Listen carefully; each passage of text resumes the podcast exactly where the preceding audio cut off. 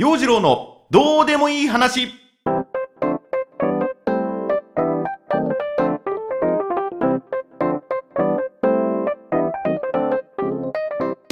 今週も始まりました陽次郎のどうでもいい話。よろしくお付き合いください。エゴサーチ。なんかあの言葉の響きがちょっとねホラーっぽいなと思ったんでそんな感じで言ってみましたエゴサーチ。まあエゴサーチって自分の名前を検索エンジンに打ち込んで自分についてどんなことが書かれているのかというのを確認する行為だそうです。でウィキペディアによるとエゴサーチは一つのインターネット依存症って書いてありました。でもねこのエゴサーチ大辞林にも載ってるんだよね。もうあの国語辞典にも載っているという有名な言葉になっています。まあね自分の名前を検索するなんてどんだけ自意識過剰なやつかナルシストかって感じなんだけども。まあ自意識過剰かつナルシストな私陽次郎。先日思うところあってあの自分の名前を検索エンジンに打ち込んでみました。まあねいろいろいろいろ出てくるわけですよ。あの前の職場のホームページにまだ自分の名前が残っていたりだとか一時期ブログ書いてた時期があってねそのブログ書いていたのがまだページ削除されずに残っていたりっていうのでヒットしたり。あとあのラジオでゲストに来てくれた人がブログに僕のことを書いてくれていたりしてね。ああそうだねこの人と会って喋ったなとかこんなこと記事にして書いたなとかね。あの頃と変わらずどうでもいいことばっか書いてんなーみたいなまあいろいろ懐かしいものも出てきてちょっぴり感傷に浸っていました。でねそんな中びっくりだったのがなんとウィキペディアに僕のページができていたんです、まあ、誰が書いたのかもわかんないし、まあ、そんな細かなことはね書いていないんだけどもいろいろと僕のことがウィキペディアに載っている。まあなんか嬉しいよな恥ずかしいよなちょっと有名人になった気分でその自分のページを見てみました。よくそんなこと知ってるなぁと思うようなことも書いてあってまあ書いてあることの裏付けというかあの根拠のないことを書いちゃうとね嘘になっちゃうっていうんでいろいろその裏付けも載ってたんだけども、まあ、例えばその茶の間で朗読茶の間で朗読をやっていることとか卒業した大学の開放に自分の仕事のこと書いた記事とかその辺のあの記事の裏付けとなる出どころになっているところもしっかりと押さえてあって大学の開放の記事なんて自分自身書いたことも忘れてたしどんなことも書いていたっていうのも忘れてて改めてその開放の記事見てみたんだけどうーんそうなんだってもうなんかね初めて目にするような純粋な気持ちで読んでました。まあね自分な簡単なプロフィールが載っているくらいのページなんでね特にあの変なことも書いてなかったです。ねあの僕という人間を紹介するには必要十分な情報なのでほっと胸をね、なで下ろしてはいるんですが、えー、まあ、ここにね、陽次郎は、あのキャバクラは嫌いではないとか、ヒゲダンの歌を元気で歌って声が出せなくなっているのが切ないとかね、まあ、そんなこと書かれてなくてよかったと思ってるんですけどもね。うん。いや、あの、書かなくていいんだけどね。ただ、一箇所だけ、一箇所だけ間違いがありました。そこがどこかはお伝えしませんが、もし気づいた人いたらこっそりと連絡くださいね。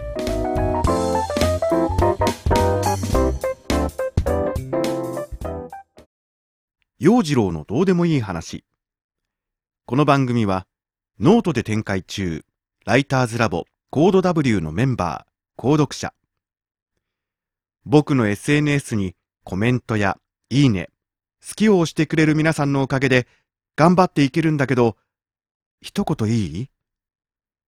聞いてくれている人が減っています。陽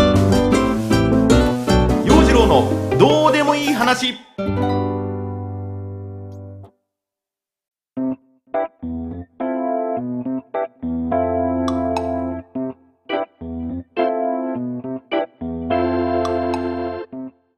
今週のコーナーは陽次郎サーチ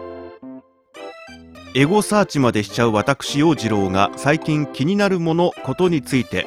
ネット上ではどんな風に紹介されているのか調べていこうというコーナーです。今週の気になる検索ワードは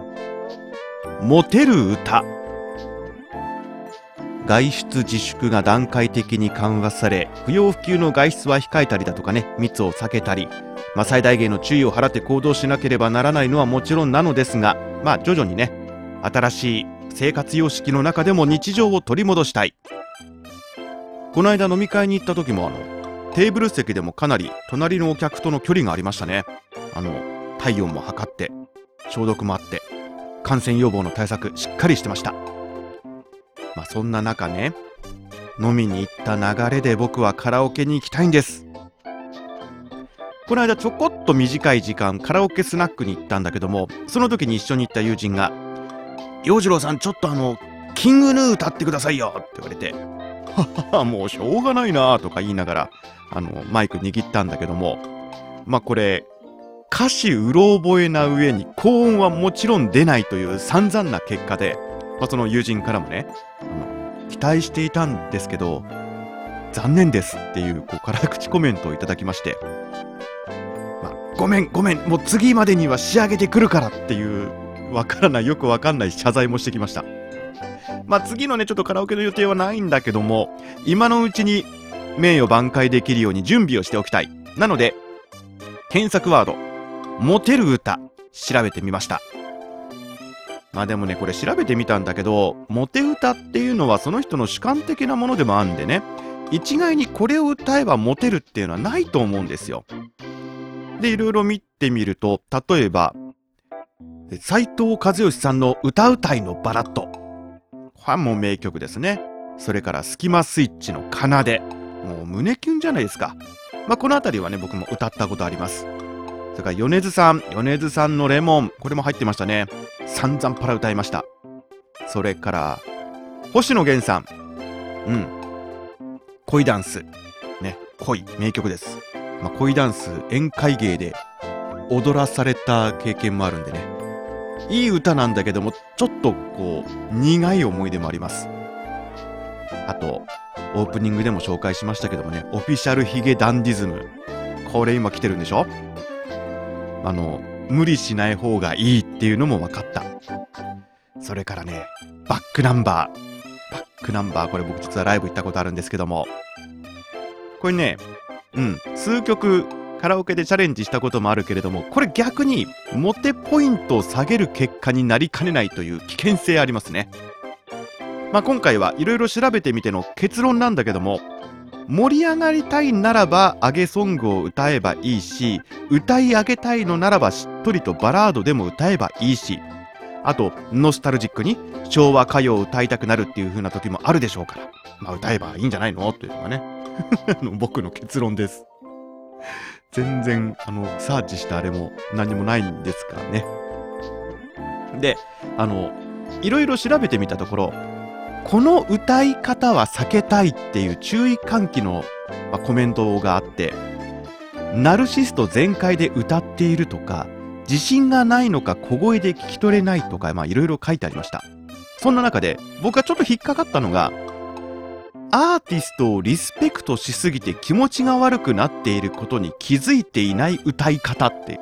これがあのこの歌い方は避けたいの中にねなんか強調されて書いてあったこれ僕やってるんです。あの、福山雅治さん歌うときは福山雅治がブワーってもう入ってきてるし、尾崎豊さん歌うときはもう完全に尾崎になってるっていうね。うん。これやっぱね、聴いてる人にとっては気持ち悪く思われてるんでしょうね、これね。まあでもその辺気にせずに歌いますけどもね。あと、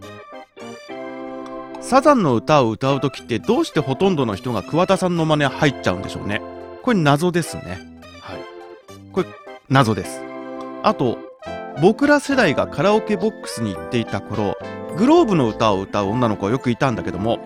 恵子さんのパートは熱唱。でも、マーク・パンサーのラップのところは、だんまり。で、その間、微妙な空気が流れるっていうのは、これカラオケあるあるなんではないでしょうかね。今週のコーナー、洋次郎サーチ、モテ歌ピックアップしてみました。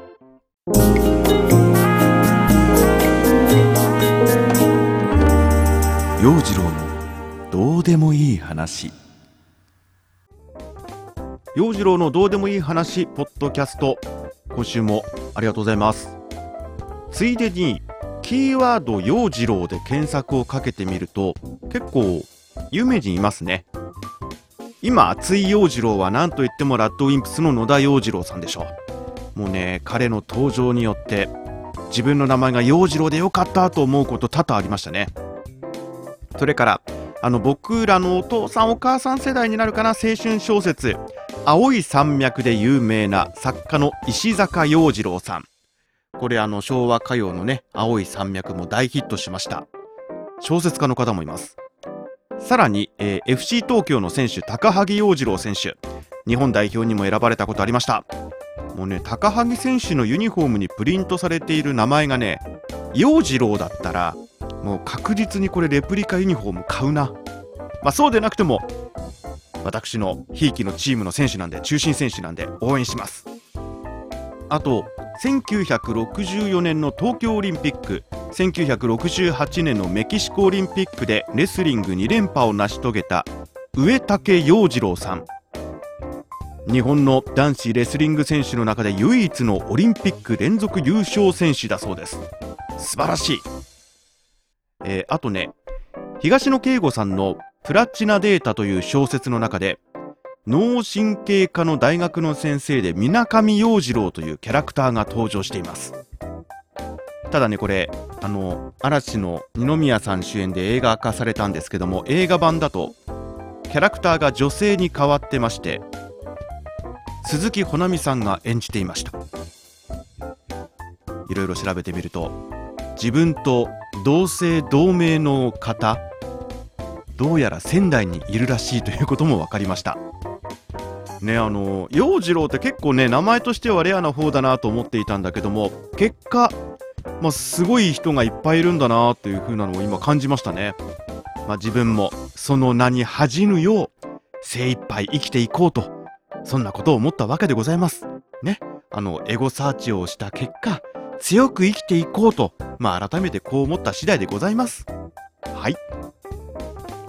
えー、陽次郎のどうでもいい話、ポッドキャスト、エゴ満載でお届けしてきましたが、今日はここまでです。さあ、あなたからのメッセージもお待ちしています。ツイッター、アットマーク、よじろ0815、アットマーク、YOJIRO0815 で DM 欲しています。それからノートのコメント欄にも感想などがありましたら書き込んでください。陽次郎のどうでもいい話ポッドキャストここまでのお相手は陽次郎でしたそれではまた来週バイバイ Música